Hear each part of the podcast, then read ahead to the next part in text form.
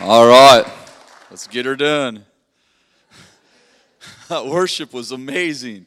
We got a rapper up there. Man, I wish I could rap like that. And got singing the blues over here, man. We've got the whole. That was awesome, dude. I could, I could listen to that stuff all day long. It's just, uh, I was just in Joseph Garlington's church. Do you guys know Joseph by chance? It's a black church, man. Those guys. I was, I, I was fitting in. I was fitting in, man. I, I was like, it was awesome. We, we just had such a great time, and and um, it's uh, it's really an honor being here. We just came from our own conference. We just we just uh, did a three or four day conference at Bethel, and uh, we had some great testimonies. And one that was uh, that comes to my mind is the last night we were praying for healing for people and specifically we were praying for people that had metal like you know like they had a metal plate put in their in their back or their arm or, or you know in their you know someplace. And we were praying that god would uh, would heal them and remove the metal. And this gal uh, comes running up bill said if anyone's had that happen you know come up and, and share a testimony. The first gal comes to the, the podium she had a metal plate, which a whole bunch of people were over, just like over here praying for her. They were just freaking out. She had a metal plate about two inches wide and about seven or eight inches long in her elbow because she had broken her elbow. She had two screws into the bone and this plate. And, they, and as they prayed for her, they could feel the plate disappear because you could feel the plate. The plate completely disappeared. The screws went away. This girl was freaking out. She's like, and, and of course, the people were prayed for. She's like, It dissolved, didn't it? It dissolved. So the plate was gone. Her, uh, her elbow was completely healed. The metal disappeared. I don't know where the metal went.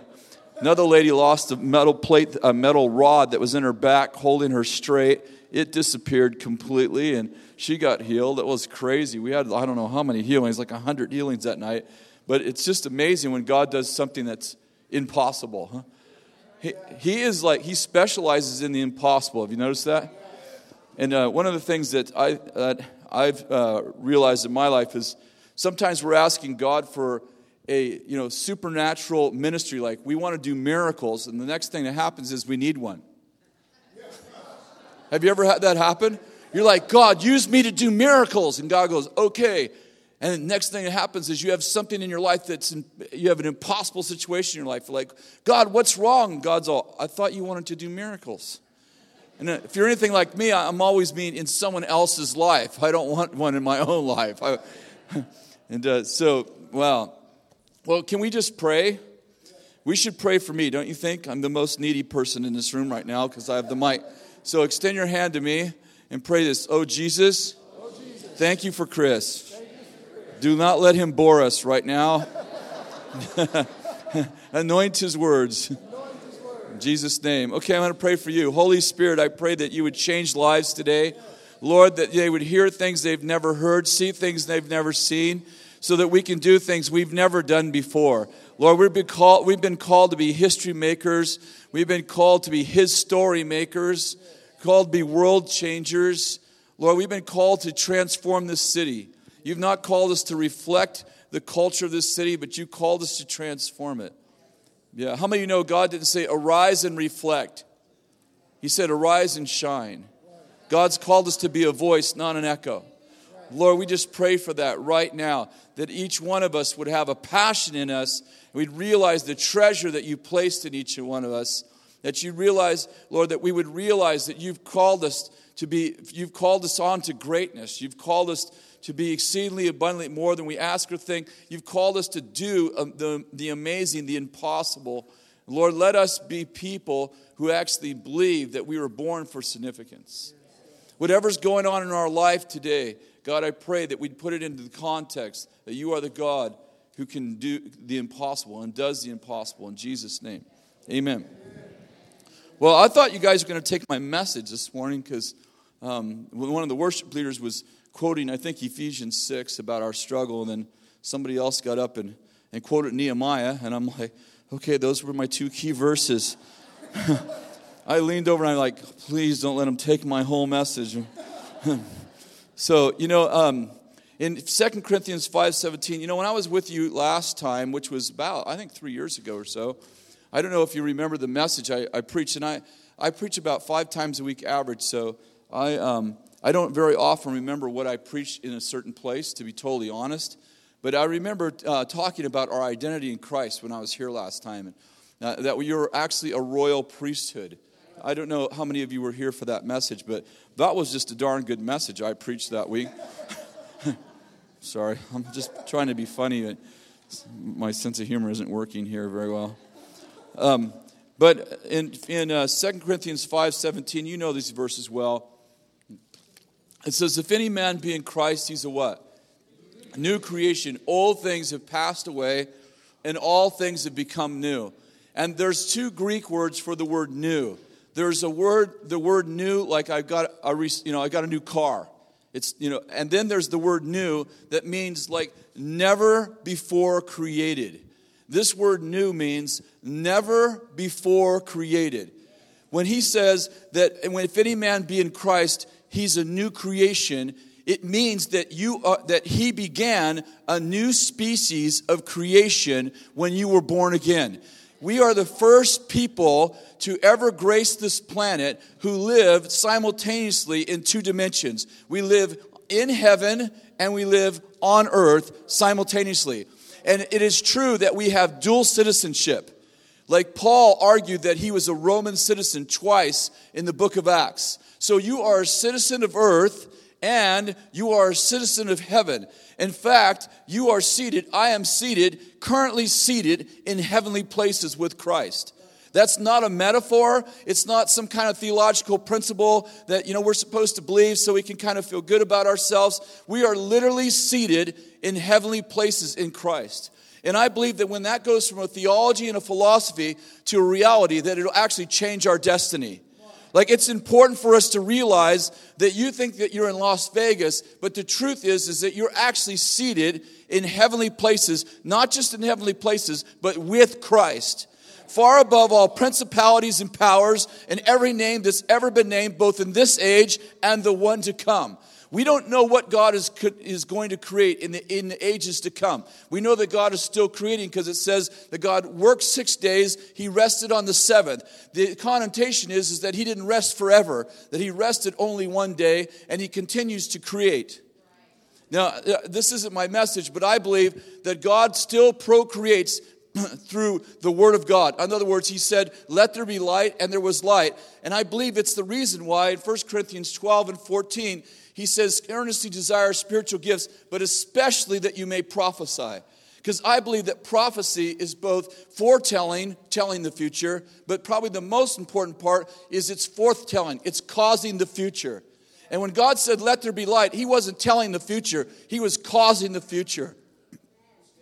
And I believe that there's a lot of warfare against prophetic ministry because God's still procreating, but He's also using us as joint heirs to procreate with Him. And as we make prophetic de- declarations, words become worlds.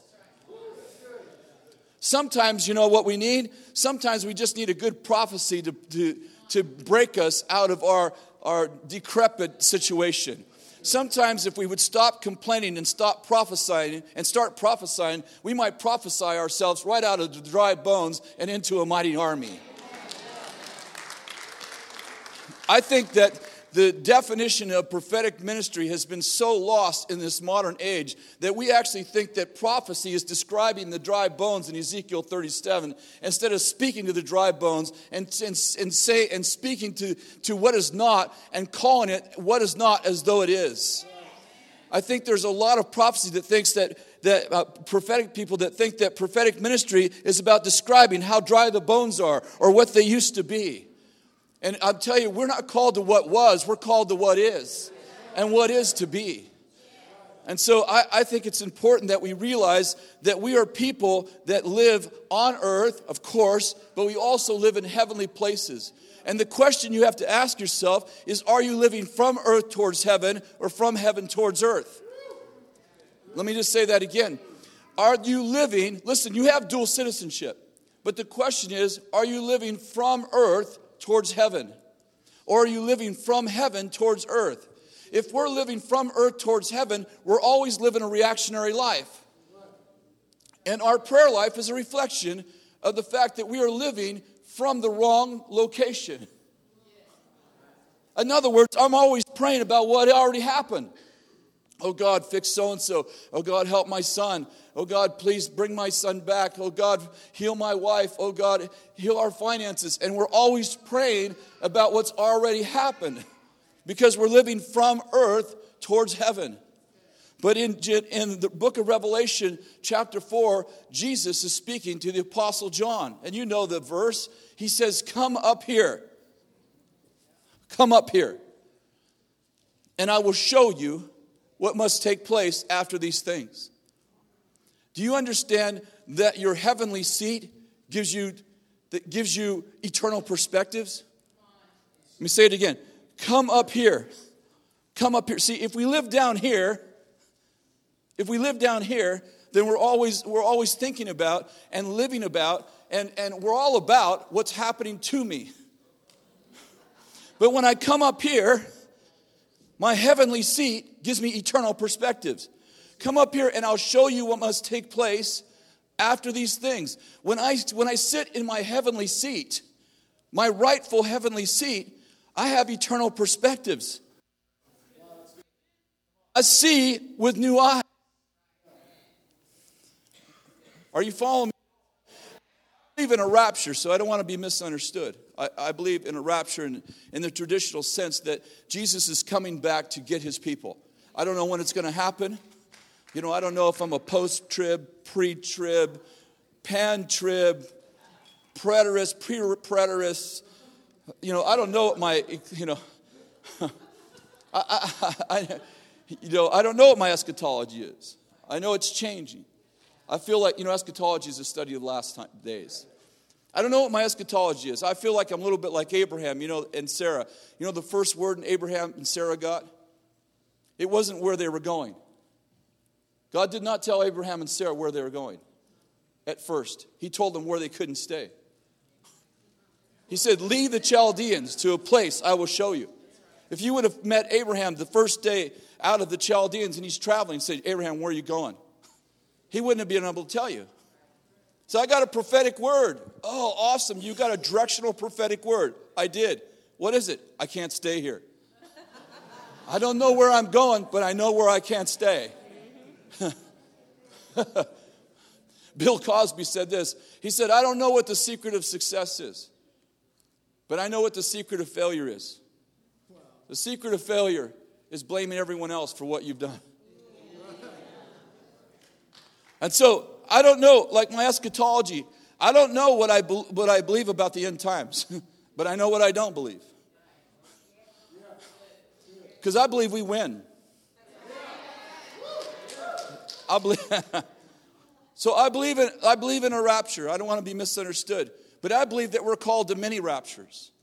I'm not talking about takes the place of the rapture, so please don't misunderstand me. But I believe God is calling us continually, come up here. Come up here. Be enraptured by the presence of God so you have eternal perspectives. Stop living from earth to heaven. Start living from heaven to earth. What happens when we live from heaven to earth? We start, we start instead of praying about what's already happened, our prayers become prophetic declarations where history becomes his story and our words become worlds. So I begin to prophesy about my tomorrow from heavenly perspectives. I sit in my heavenly seat and I say to God, God, what, what is my life supposed to look like? What is my what is my friend's life supposed what is my city's life supposed to look like? And I begin to call things that are not as though they are. Sin City becomes Passion City. And it becomes a passionate place where people come to find their destiny people looking for love in the right places. Are you with me? And I began to prophesy this, is, this will be a city of creativity, a city of light. And it's. so we've been. We've been, we've been called to be a people of greatness. That's just a Selah. So stop and think about it. You were born to rock. You were born to be amazing. Aren't you being arrogant? No, I'm being honest. I didn't make me this way. In fact, most of us have done a really good job of undoing the work of the cross. There's a deception that needs to be broken in us, and that is this. We have been taught oftentimes that the cross, that Jesus died on the cross to forgive our sins. That is true. That is not the whole story. In fact, well, we'll just say this. We'll just leave it there because then we could exaggerate to make a point and then it won't be true anymore. That is not that is not the whole story. It's possible it's not even the main point. Because Jesus didn't just die on the cross to forgive your sins. He died on the cross to restore you to the glory that you fell short of. That I fell short of. Romans 3:23, all have sinned and fallen short of the glory of God. And when Jesus died on the cross, he didn't just forgive your sins, because that would just put you back in the garden, ready to do wrong again. We got to get this. Like, he, he didn't just like, okay, I, have erased your board, okay, try it again. Uh, he, he figured out where that ends up. He didn't just forgive our sins, he changed our nature. This, is—you got to get this. It is not your nature to sin. I just was with a very important person on our team, and she made this statement I sin every day. Doesn't everybody? I said to her, That's the stupidest statement I've ever heard in my life. She said, What do you mean? I said, Well, Jesus didn't die on the cross so you could sin every day. And she pulls out First John. She reads this to me, and I'll read it to you. You can imagine we had a passionate discussion. I'm a pretty low key guy, so she read this verse to me. Hang on, I'll get it for you. You've probably quoted it to yourself. Verse 6 of chapter 1, 1 John. If we say we have fellowship with him, God, yet we walk in darkness, we lie, we do not practice the truth. If we walk in the light as he himself is in the light, we have fellowship with one another, and the blood of Jesus cleanses us from all sin. Now, this is the verse she quotes. If we say we have no sin, we're deceiving ourselves, and the truth is not in us. If we confess our sins, he's faithful and righteous to forgive our sins and cleanse us from all unrighteousness. If we say that we have not sinned, we make him a liar, and his word is not in us. And, he's, and she says, she reads that verse, and she said, it says right there, that we, if we say we haven't sinned, then we make God a liar. All, all, we've all sinned. I'm like, okay, wait a second, wait a second. If that was the only verse in John, then I could see where you get to that. But the book of John was actually written to teach us the transition, the transformation that happened to us from the time before we knew God to the time that we now know God.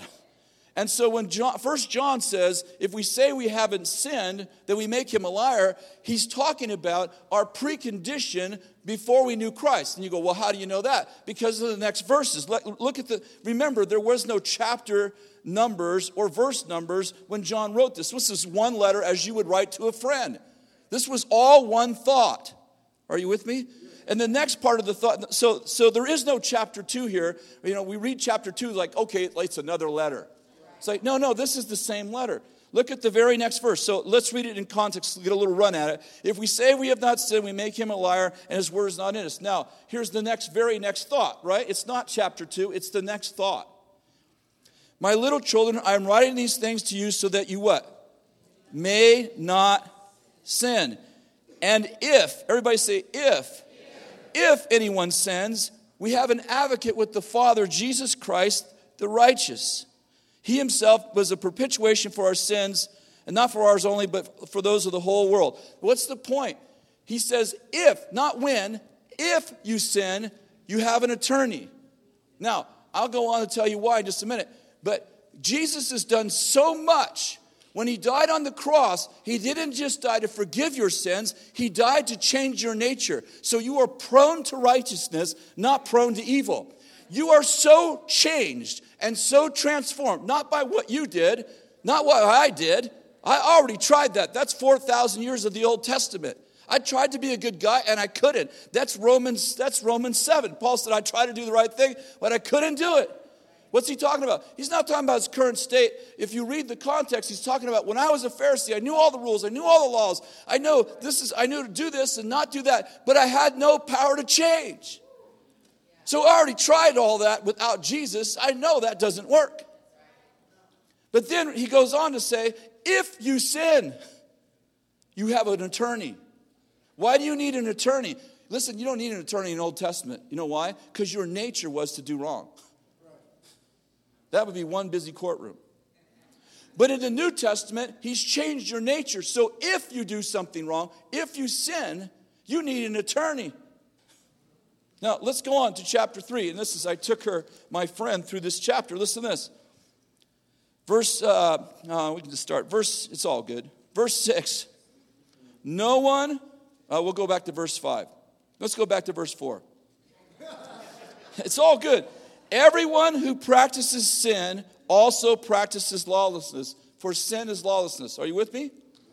You know that he appeared in order to take away sins. Why did he appear? Take away sins. In him there is no sin. No one who abides in him, verse 6. Come on, you can read.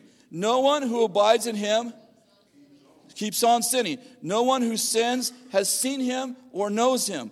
Little children, make sure that no one deceives you. The one who practices righteousness is righteous just as he is. The one who practices sin is of the devil. For the devil has sinned from the beginning. The Son of God appeared for this purpose to destroy the works of the devil. No one who is born of God, what? Practices sin because his seed abides in him, in God. And he cannot sin because he's born of God. That's the same book that said, if you say you have no sin, you're a liar. What's he talking about? I start back here and I'm, I need Jesus. I am a sinner. Well, I don't need God. If you say that, you're a liar. You're a liar. There's nobody, I don't care. You know, we all have people who don't know God that we admire. I do. I have people that don't know God. It's like, those people are amazing. They, they do nice things, they give money to people, they're, they're great neighbors. You know, I have people, I have people that I know that are neighbors of mine. I have a neighbor right next door to me who behaves better than lots of Christians I know. And he doesn't know God. But you know what? If he says he has no sin, he's a liar. He still is prone, he's prone to evil. He's prone to it. It's his nature. Are you following me? So back here, if I say I don't, I don't, I, I don't need, I don't sin, I'm a liar. But when I come into the light, when I receive Jesus Christ, when I'm born again, when I become a new creation, whatever words you want to put to that experience that someone explained today, that so many kids were led to Christ. When I receive Jesus Christ into my life, I'm not just forgiven.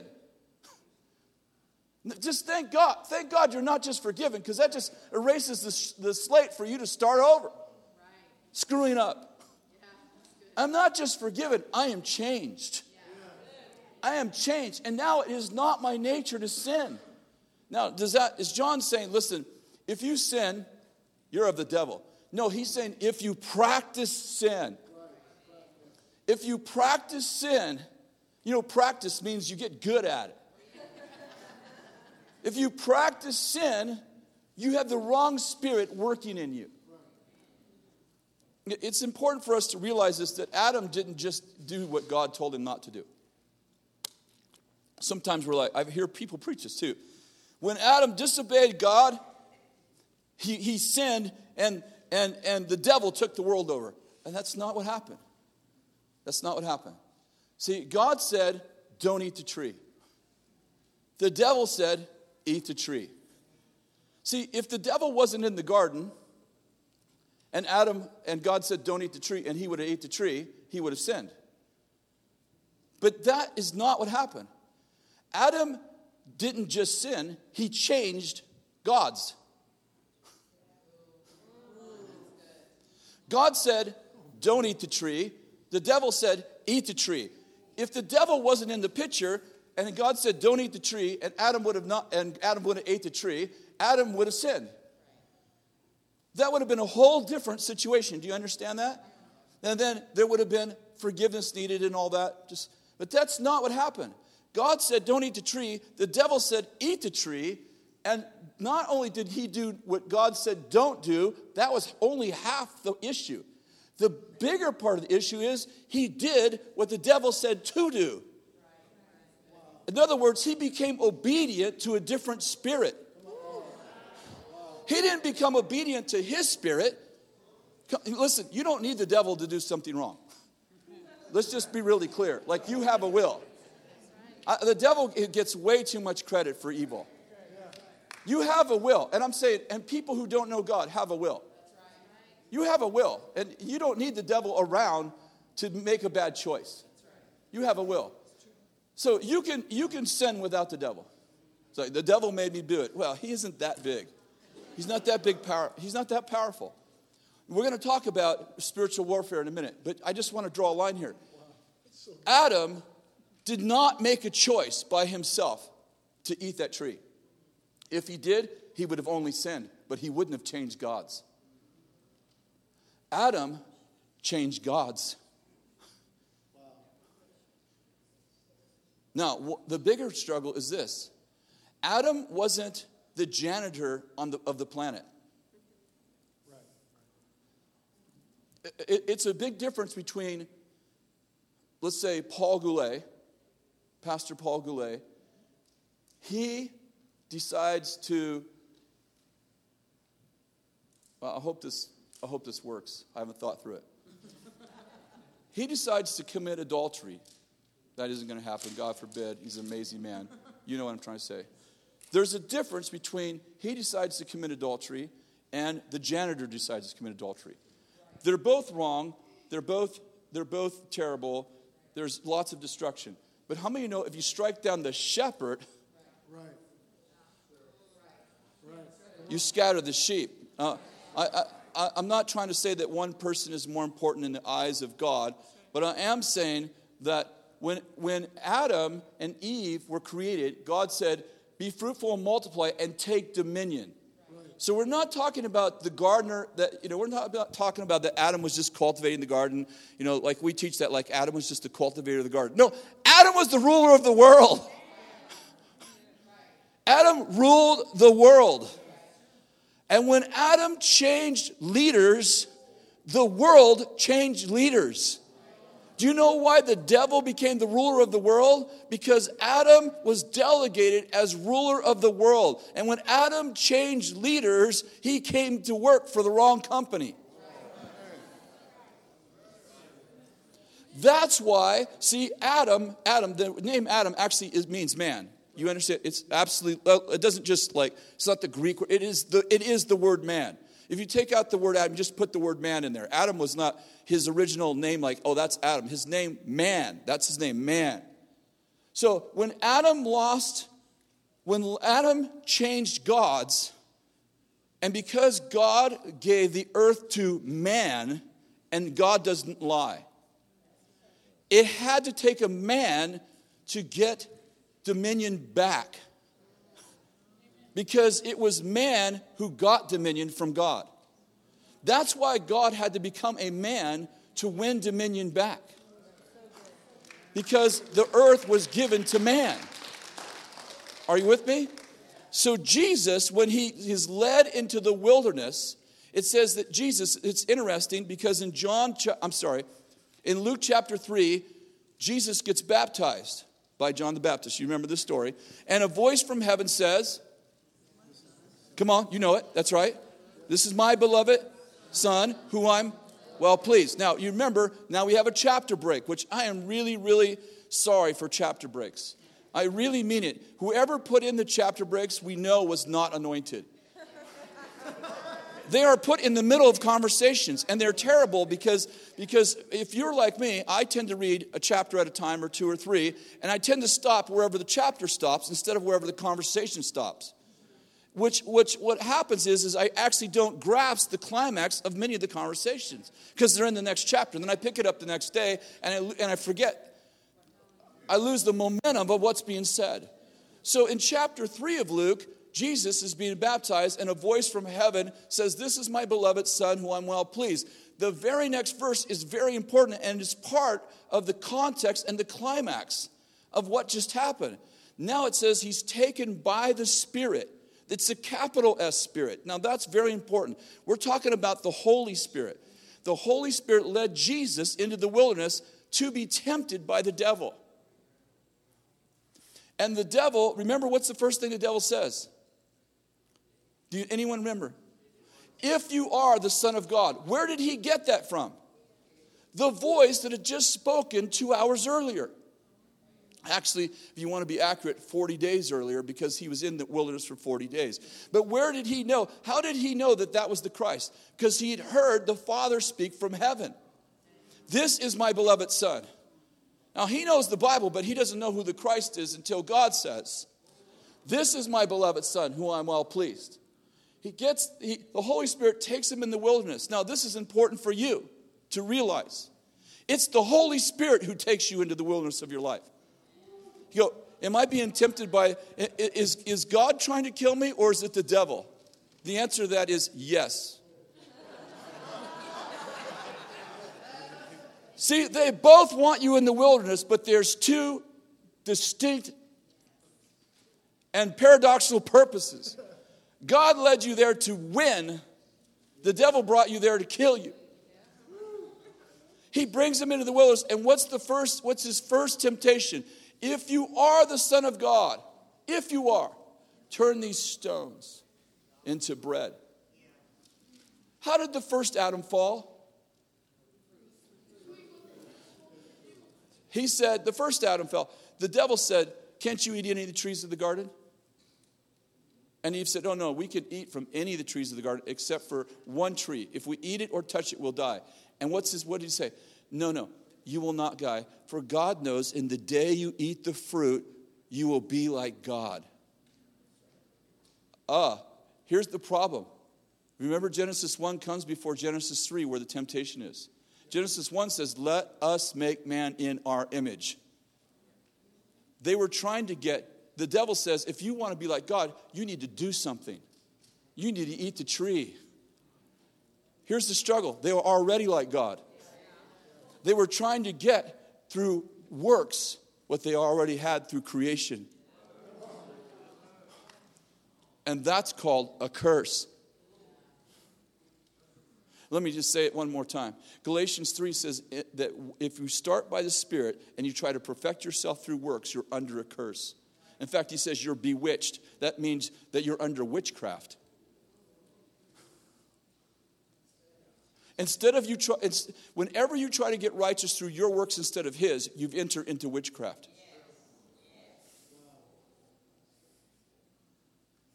Selah means think about it. I never could get that in Asia. I just came back from Singapore and I go, Selah, and they go, Selah. No, no, no. Selah means stop and think about it all the way till the, I preached for five days. Every time I said Selah, they go, Selah. I'm like, no, no, don't say la. Stop and think about it. So, Jesus, what's the temptation? The first Adam. How does the first Adam fall? The, the devil says, if you, if you want to be like God, then you need to do something. Eat the tree. He comes to the second Adam and he says, Listen, if you are the Son of God, turn these stones to bread. What's he doing? He, he's, he's the same temptation the first Adam had, the second Adam has. If you are the Son of God, throw yourself off the pinnacle of this temple. If you are the Son of God, and he goes on like that. And finally, what does Jesus do? He says, It's also written, you, know, you shall not tempt the Lord your God, be gone. What does Jesus say? Listen, he refuses to perform, and then he goes, I am the Lord, your God whom you are tempting. Get out of here. And then Luke makes this note and Jesus departed in the power of the Spirit. He went into the wilderness led by the Spirit, he left in the power of the Spirit. See, the goal of every wilderness is that you would whip the devil in the wilderness. And once you've whipped him in the wilderness, he'll run in the promised land. A lot of people trying to get into the promised land without processing through the wilderness. See, one of the struggles is, is that we don't realize that our struggle is not against flesh and blood. Ephesians chapter 6 was quoted first thing this morning. Our struggle is not against flesh and blood. We just need to stop and think about that. Because we teach all the time, I'm in a struggle with my old man. You are not in a struggle with your old man. The cross was not for the new, the old, the new man, but for the old man. The old man is dead.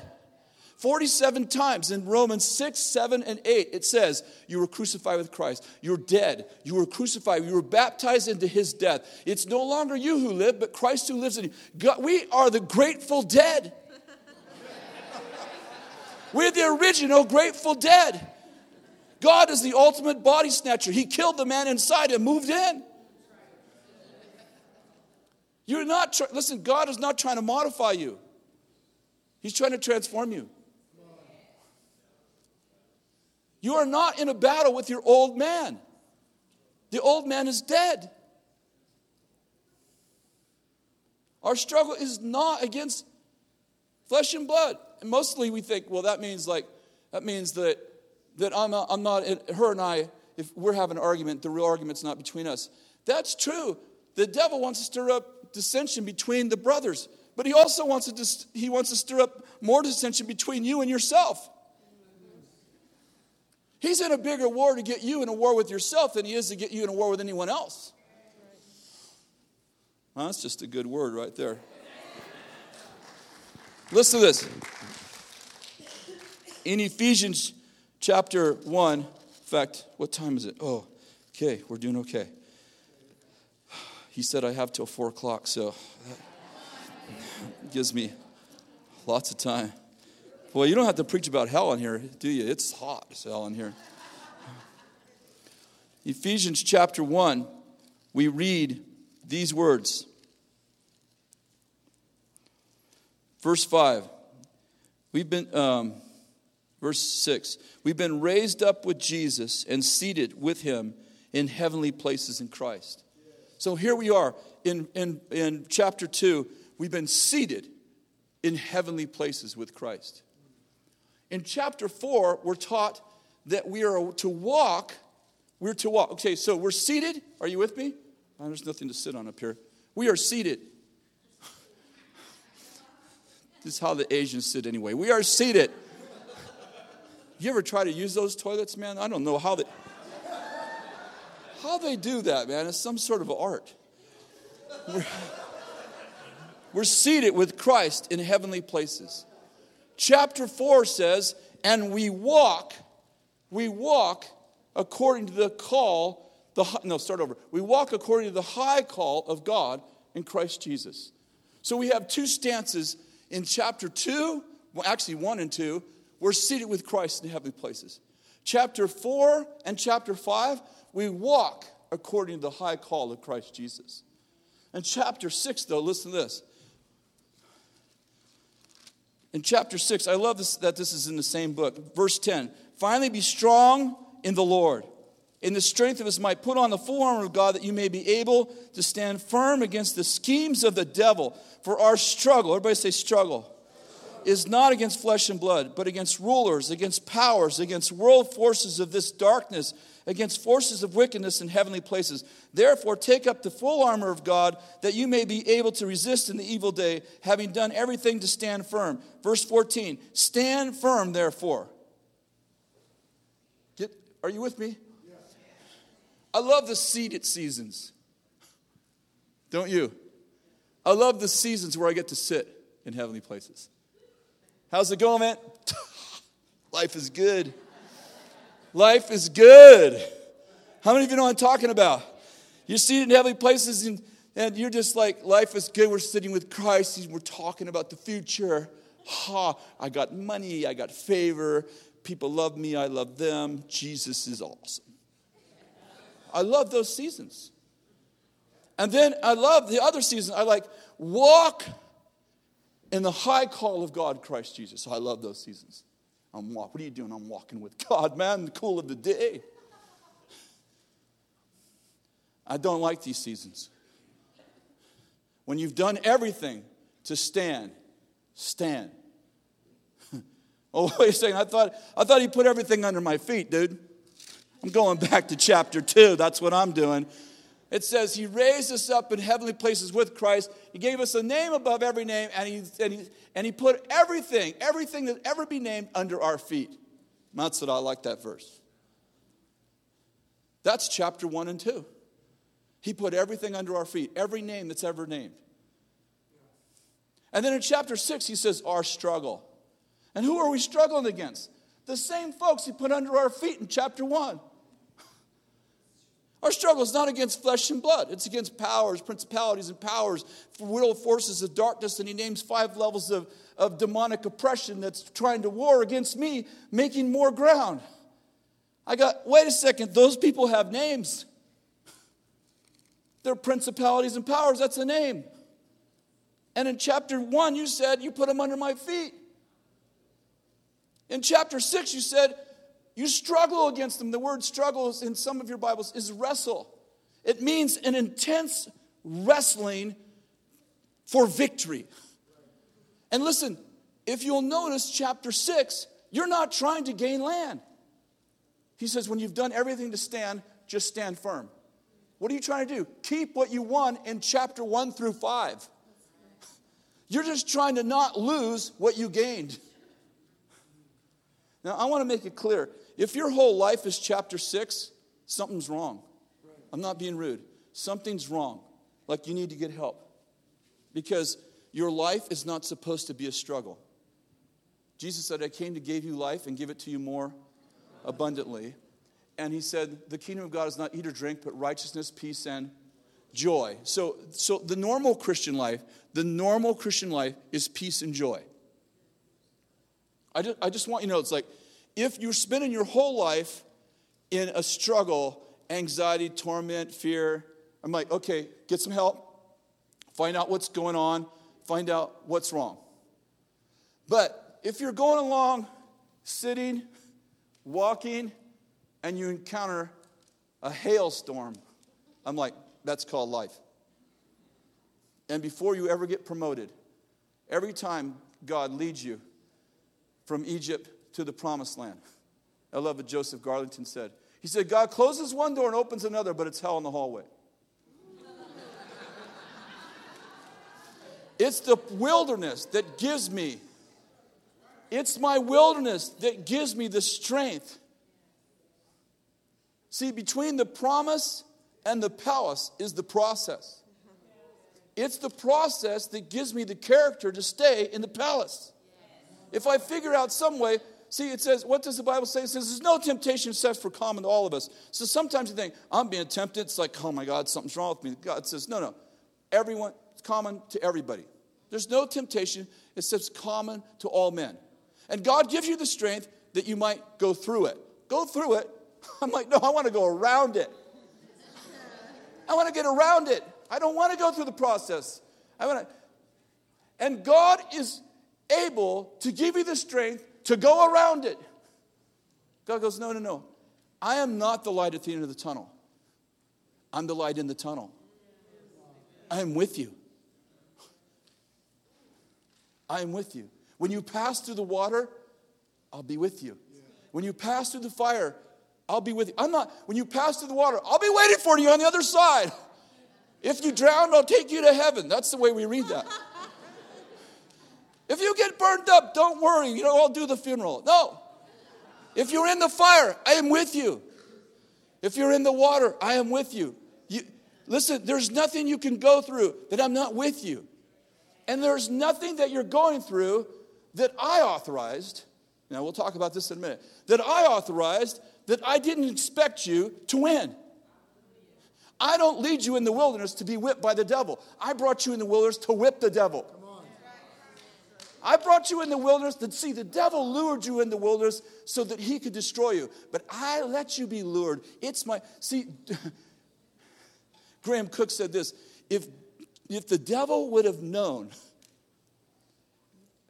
what was going to happen at the cross, he would have killed everybody who was trying to put Jesus on the cross. In fact, that's 1 Corinthians chapter 2. If the devil would have known what was going to happen after the crucifixion, there was going to be a resurrection. It was his absolute worst strategy to create a redeemer. If he would have known what was going to happen at the cross, he would have killed everyone who was trying to crucify him. His best chance would have been to leave Jesus alive.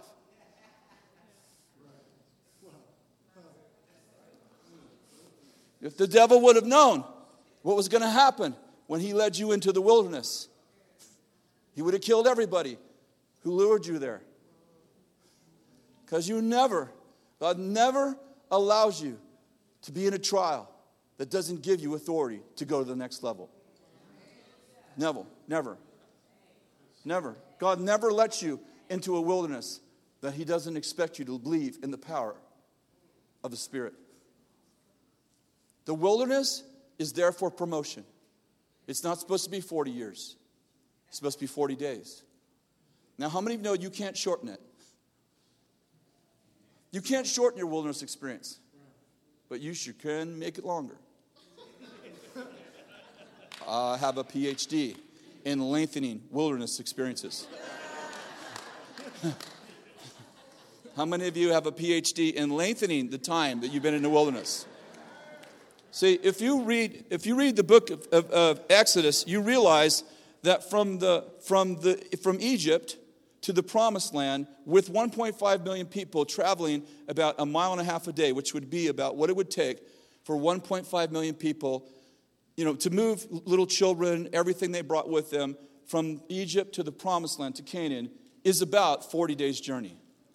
They made it 40 years. I know people that have turned a trial into a lifestyle.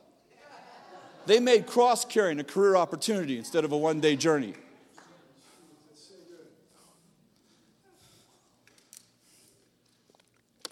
It's really important that we realize how warfare happens.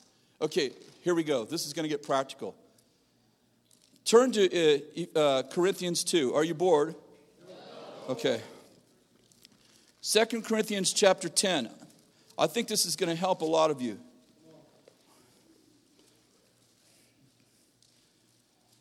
Verse 3. Listen, we, we got to read this and understand what this is saying. For though we walk in the flesh, are you with me? We do not war according to the what? For the flesh. Verse 4 For the weapons of our warfare are not of the flesh, but divinely powerful for the destruction of fortresses. Okay, you're reading a different. Okay, yeah. Verse 4, but I'm reading New American Standard, which is the right version. It's the way Jesus spoke. for the weapons of our warfare are not of the flesh, but divinely powerful for the destruction of fortresses. Now look at verse 5. For we are destroying what? Speculations and lofty things and everything that's raised up against the knowledge of God, and we're taking every thought captive to the obedience of Christ. Okay, listen. He calls fortresses, he says, listen, the weapons of our warfare, they're not of the flesh. Say this, they're not, they're not of the flesh. Okay, do you know why they're not of the flesh? Because of Ephesians 6 says we're not fighting the flesh. The point is listen, if you don't get anything else, get this. You are not in a fight with your old man if you're a Christian. Your old man's dead. Now, if the, if the devil can convince you that you're fighting your old man, he doesn't need to bother you. Because you can spend your whole day chasing your butt. Okay, so he says the weapons of a warfare are not of the flesh, but they're divinely powerful to destroy. Get this. And the actual, the actual Greek word I, I forget, but it means like it means like a fortification, like an evil castle. And then he names the, the building blocks of an evil castle thoughts, speculations, and lofty things. Is it possible that what is not tangible in this realm is tangible in another? Is it possible that a thought, which you can't see, I can't see it, is it possible that a thought is actually tangible in the next realm? You realize that when God spoke words, they actually became worlds. Is it possible that what is not tangible in this realm is actually tangible in another realm?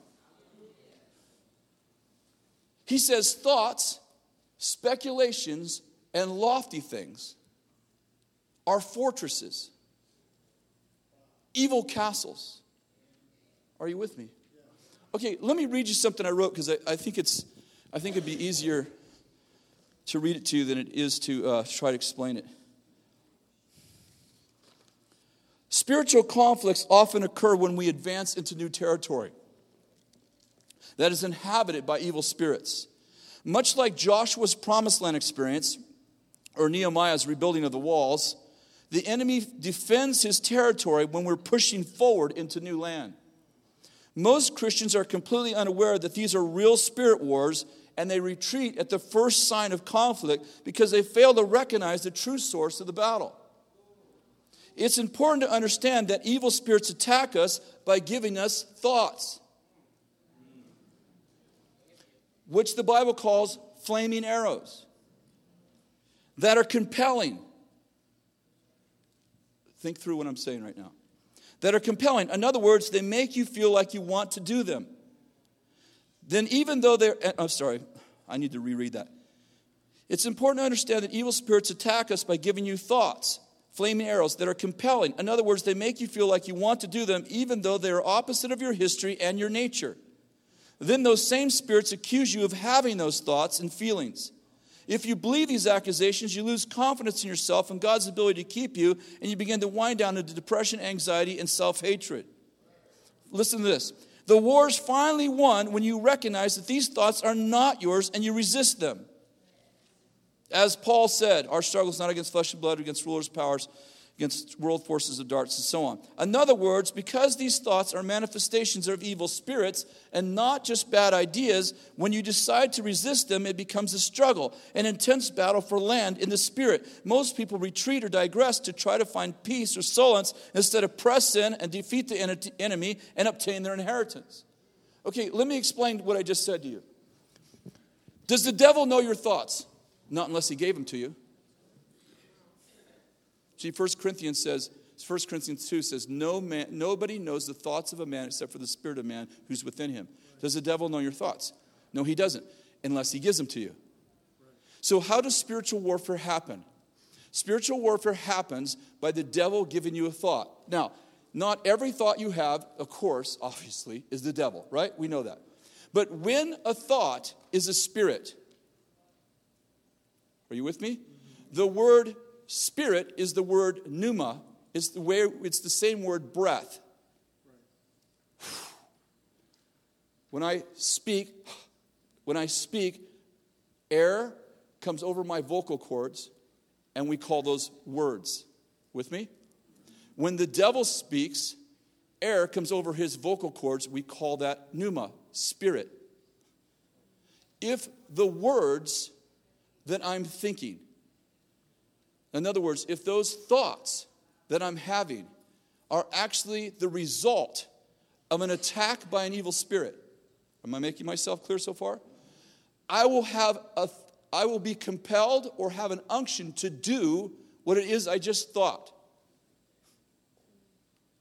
And then the devil accuses me of having the thought. Once I believe, once I believe that I had that thought, in other words, when I believe I originated the thought, I become the enemy. And I create doctrine for it. I'm fighting my old man. Guess what? The devil doesn't need to stay with me anymore. In other words, okay, his attack, he's done attacking me now. You know why? Because I I will I will attack myself. It's like having a spiritual autoimmune disease where the thing that's supposed to protect me is actually now attacking me. I end up with a spiritual autoimmune disease in which I wind down into destruction. Why? Because I failed to discern that that was not my thought because it was against my nature and it was opposed to my history. My history in God. Are you following me?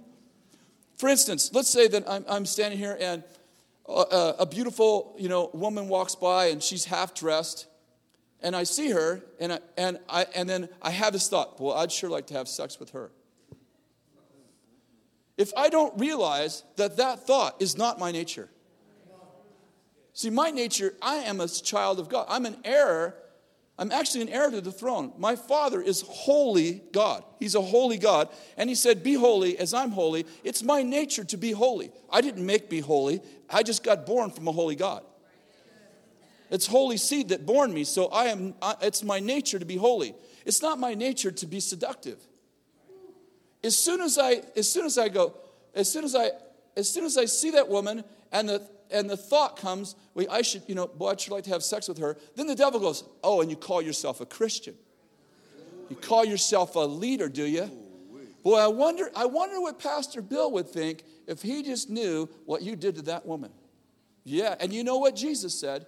You know what Jesus said? He said, if you lust after a woman, you've already committed adultery. You might as well just go ahead and do it because you've already done it.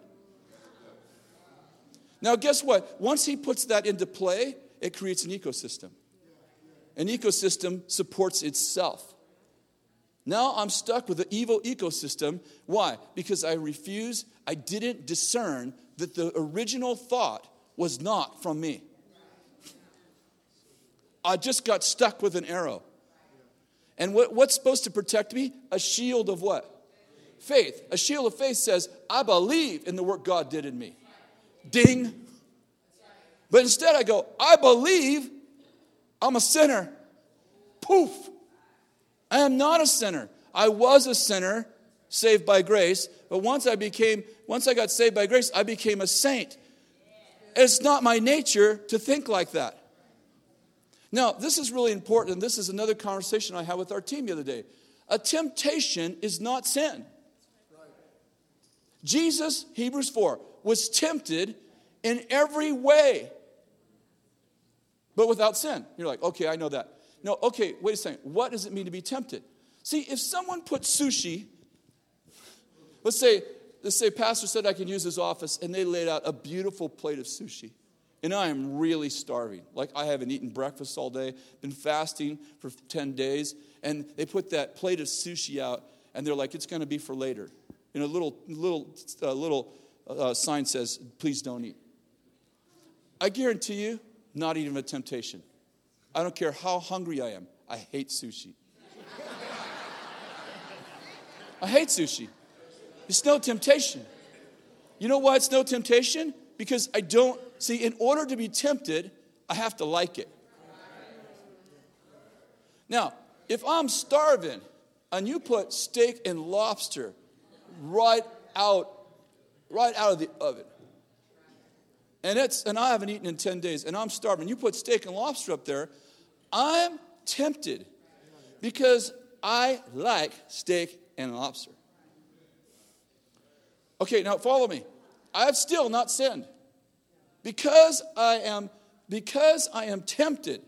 In other words, because I am drawn to eat that is not a sin. It's when I cross over and decide it's mine that I should have it. Listen, I haven't touched it yet, but I should have that. That is mine. Are you with me? In other words, Jesus was tempted in every way. In every way is the key issue in every way except for without sin. See, it means that Jesus had to, had to like the thing that was he was being he had to like it see some people say well jesus um, uh, jesus was a uh, eunuch I, I don't believe jesus was a eunuch because it says he was tempted in every way except without sin if he was a eunuch then he would have you know a eunuch means that you you no longer have a, a I'm just trying to, I'm not trying to be crude. You don't, you don't have a desire for the act of marriage. That's, it's taken away through you being a eunuch. Well, Jesus wouldn't have been tempted in every way if he was a eunuch. It's not a temptation. See, I was, pro, I was born to procreate. I was, I was born to procreate. That's not, I, God made that. I didn't. Uh, God gave me a sex drive. I didn't give me a sex drive. God gave me a sex drive. I can't apologize for it because I didn't, I didn't create it. So when I see a woman, I don't need the devil to go, oh, she's beautiful. And I don't, and I can hear, you need to have sex with her from the devil. I still have not sinned. I have not sinned. Now, when I began to entertain the thought and start to decide, now I haven't touched her yet. I haven't touched her. I haven't said anything. I haven't acted inappropriate. What have I done in my mind, though? I've said, She's mine. When I cross over that line in my mind, now I have sinned. I have sinned because I have decided that I deserve her, that I should have her. Are you with me? First thing we have to realize is temptation is not sin.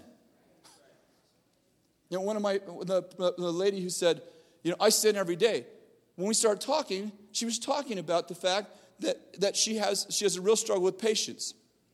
She said, I, I really, I really, I struggle with patience. And sometimes I, she goes, almost every day with my team, I'm just like, I'm struggling to just, I, and she said, she says, what happens if I just, if I, if I just yell at him and say, you know, burst out, I said, that's sin. But the fact that you struggle wanting to is not sin. It's called temptation. And the goal is that you manage your appetite, not get rid of it. Let me say it again. Let's talk about our sex drive. The goal of our sex drive is not to get rid of it. I don't care if I'm not married. If I'm, I'm 14 and I come into puberty and I suddenly have a sex drive, it's not like I ran into the devil and he gave me this thing.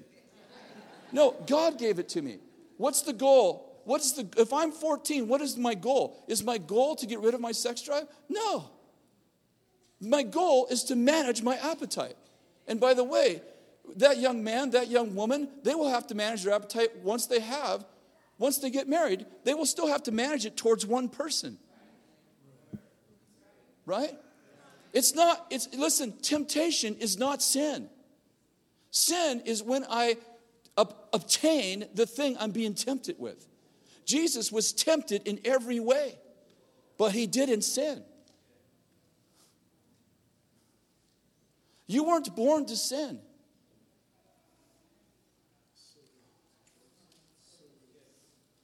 Listen, you know why this is important?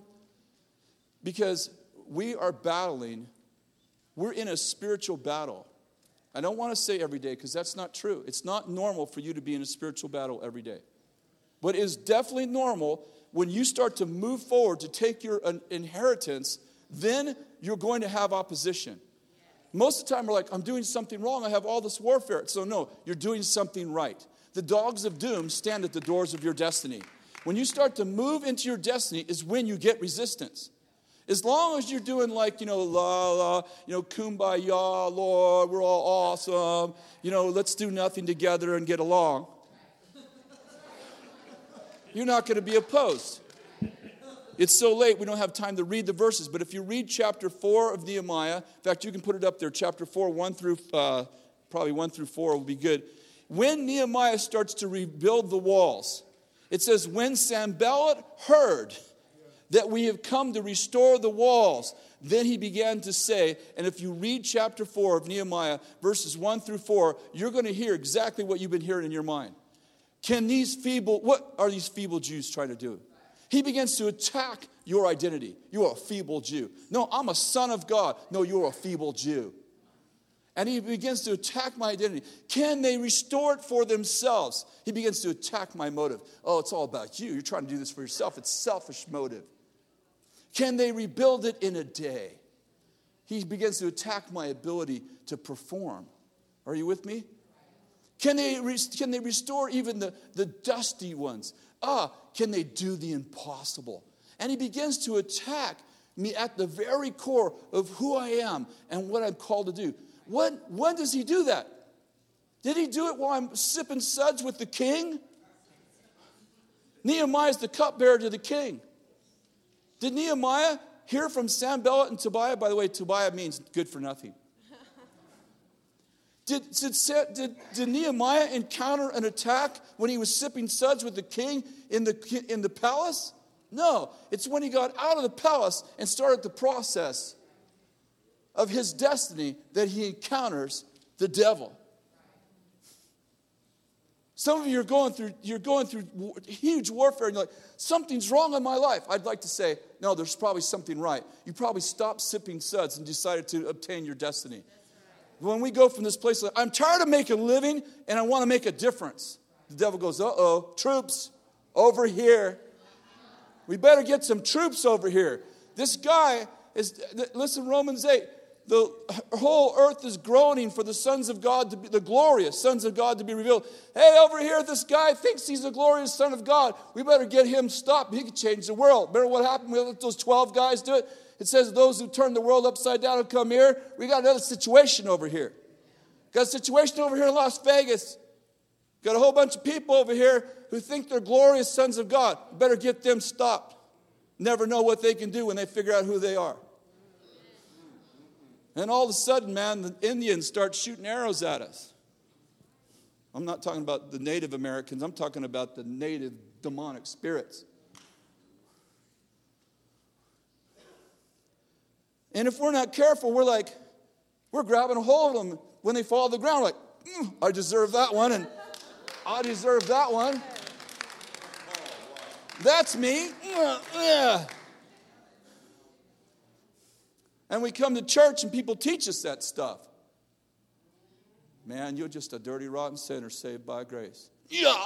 Mm. And I'm like, no, it's the breastplate of righteousness that protects me. I am right with God, protects my heart. The, it was the helmet of salvation on my head did, it changes my thoughts. I got a brain transplant when I received Jesus. I have the mind of Christ. I think like God. I know that thought can't be from, I know that can't be my thought because I think like God. Ephesians 5, I've been called to imitate God. I'm an imitator of God. What are you trying to be like God? Yep. so I was called to be like God, Christ. I was called a Christian, a little Christ. I'm a little chip off the block. That's what I am. I'm a little chip off the block.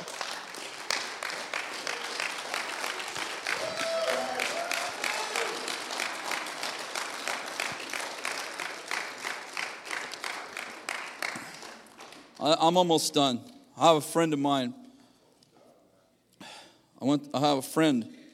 I have a friend in Jesus. Can you rap that, brother? Where'd you go? Bet you can. I have a friend who is going through a real struggle. He's a, he's a multi, multi millionaire, owns a trucking company.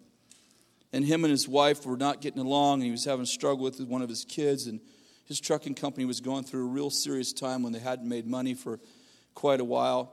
And, and he, was just, he just got depressed. He just got depressed. And he's, you know, he's rich, so he can afford the best counselor in the world. He flies halfway across the United States to meet with this very expensive. This was years ago, like $300 an hour. Psychologist, psychiatrist, famous guy. He comes in and sits down, never met the man before. Man sits down with him. My friend, I'll, I'll call him John, his name isn't John. Says, So, John, uh, what's going on? What's the problem? He said, Man, you know, my wife and I aren't getting along. My oldest son having a struggle with business is losing money, and I'm depressed. I just, you know, I'm just, I'm just discouraged. I'm depressed. And now he's that.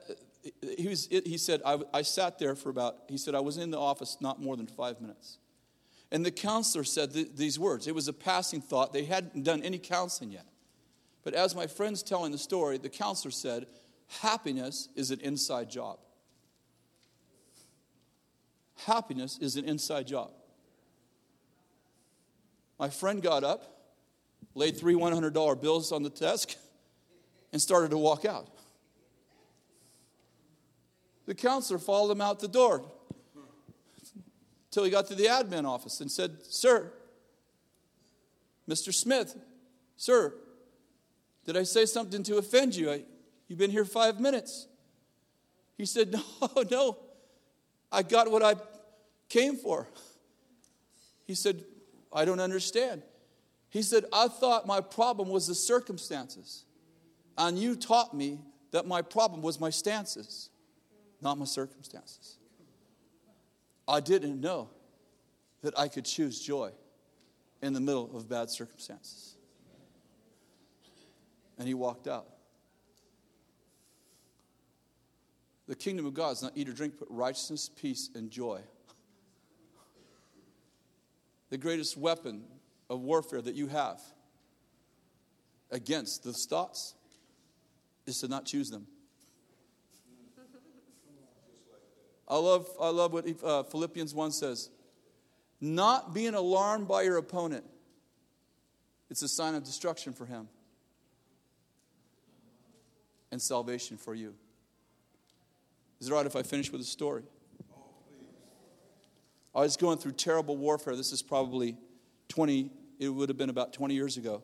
I mean, intense thoughts. I was having thoughts where I'd wake up in the middle of the night in a panic. Anyone ever had that before? Panic. I mean, panic. I was having dreams that were so horrible and so demonic and so degrading. And they would be the kind of dream. Have you ever had a dream that just stays with you for days? I mean, I would just stay with me for days and I would just grieve over it. And this went on for just, this went on for like three weeks. And I started, would I would wake up in the middle of the night. Now, some of this is too heavy for some of you, and I'm sorry, but this really happened. And I feel like I'm supposed to share the story. I try to be careful where I share it, but I feel like I'm supposed to do this here. But I wake up in the middle of the night from those dreams about, for about two weeks. Uh, like I had them for about three weeks, the last two weeks.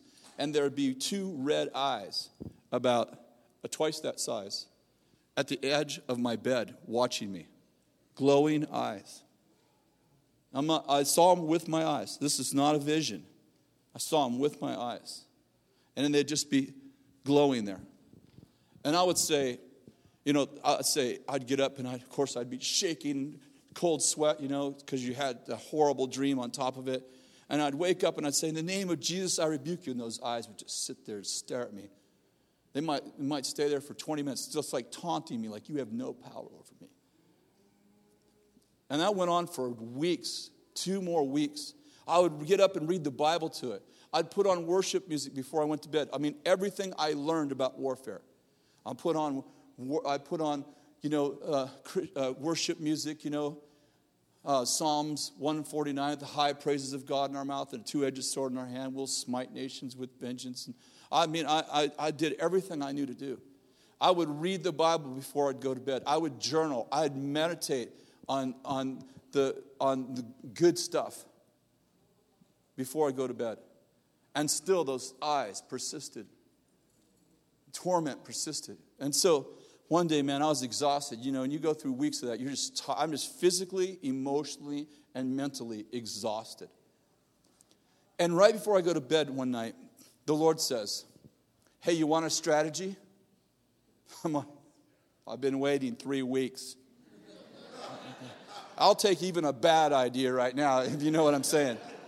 He said, I want you to try the power of ignore. The power of ignore. I said, All right, what's that mean? And he gives me Philippians 1. You're not alarmed by your opponent, it's a sign of destruction for him and salvation for you. That night, I had the same horrible dream.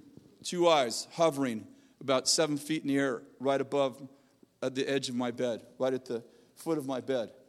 I get up, of course, my heart is pounding out of my chest like it always is. You know, I'm going to die. I'm having a panic attack, sweat's pouring down my head. And I, I get up, I look up, and I see this thing. It's been two weeks of this. And I go, oh, it's just you. I turned over and put my head back on the pillow, my heart still pounding. Closed my eyes and pretended to sleep. It left never to return.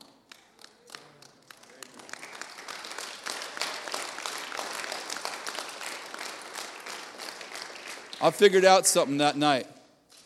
The devil loves attention. and sometimes the greatest spiritual warfare in the world is to pay attention to Jesus. Sometimes singing songs about spiritual warfare is exactly what the devil likes. He likes us to do whatever we have to do to make him look big and God look small, to make him the center of attention and take our eyes off of God. And I'm convinced that the greatest spiritual warfare is around who gets worshiped, or let me just put it simply who is at the center of our lives and our mind. And I think some of the best things we could do in life, some of the great, and I understand this, you know, I've spoke six weeks on warfare in our church, so you're getting just a little piece. You're getting an hour and 10 minutes of it. But I think one of the greatest weapons of warfare is ignore. I think one of the best things in the world you can do when you have a bad thought is ignore it. I, I, think, I even think that sometimes just going, I'll rebuke you, get off of me, I, I'm stronger than this. I sometimes think that's a mistake. I think that just gives him way too much attention. I think sometimes the best thing you do is go, it's just you. It's definitely not me, just you. Let me, let me just make sure this part is clear. It's definitely not me, because I don't think like that. That is not my nature. I have no desire to do that with that woman. I have no desire to do that to that person. I have no desire to commit that crime. I have no desire. That's not my nature. I'm sorry. It ain't me. Oh, it's just you.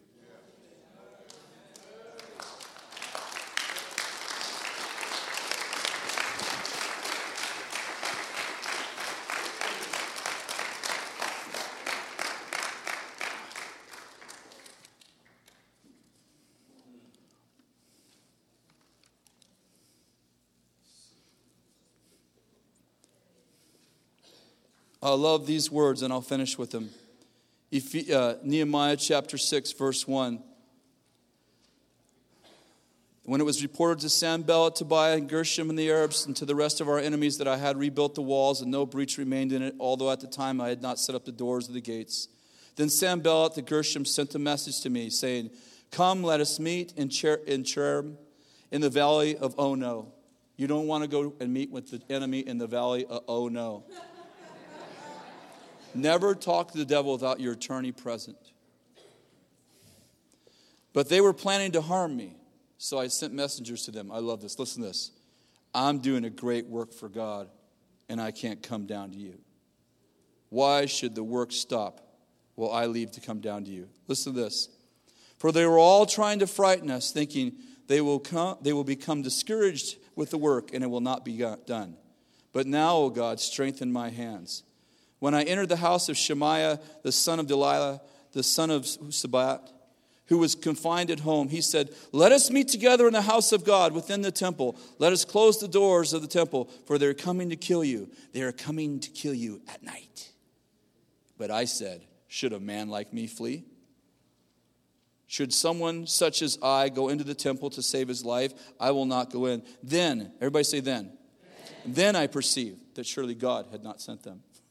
Then, when, when? When I decided to not pay attention to them. Then I perceived that God had surely not sent them. But he uttered his prophecy because, uh, because against me, because of Sanballat and Tobiah had hired him. He was hired for this reason, that I might become frightened. Everybody say frightened. And act accordingly and sin, so that they may have an evil report and reproach me. Remember, O God, T- Tobiah and Sanballat according to these works of theirs, and also Noadiah the prophetess and the rest of the prophets who were trying to frighten me. Everybody say, frighten me. So the wall was completed in the, 50, in the 25th month of Elul in 52 days. And then it goes on to say, and our enemies were discouraged. Stand up, please.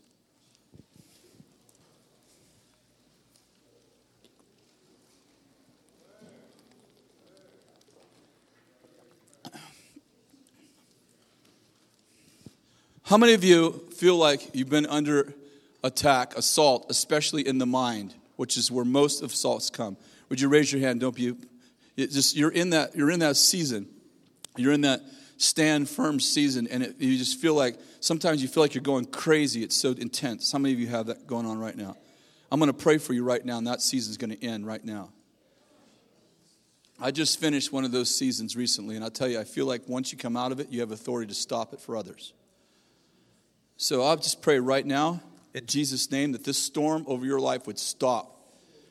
That these demonic spirits would leave your mind, that they would leave your life, that they would not be able to attack your heart.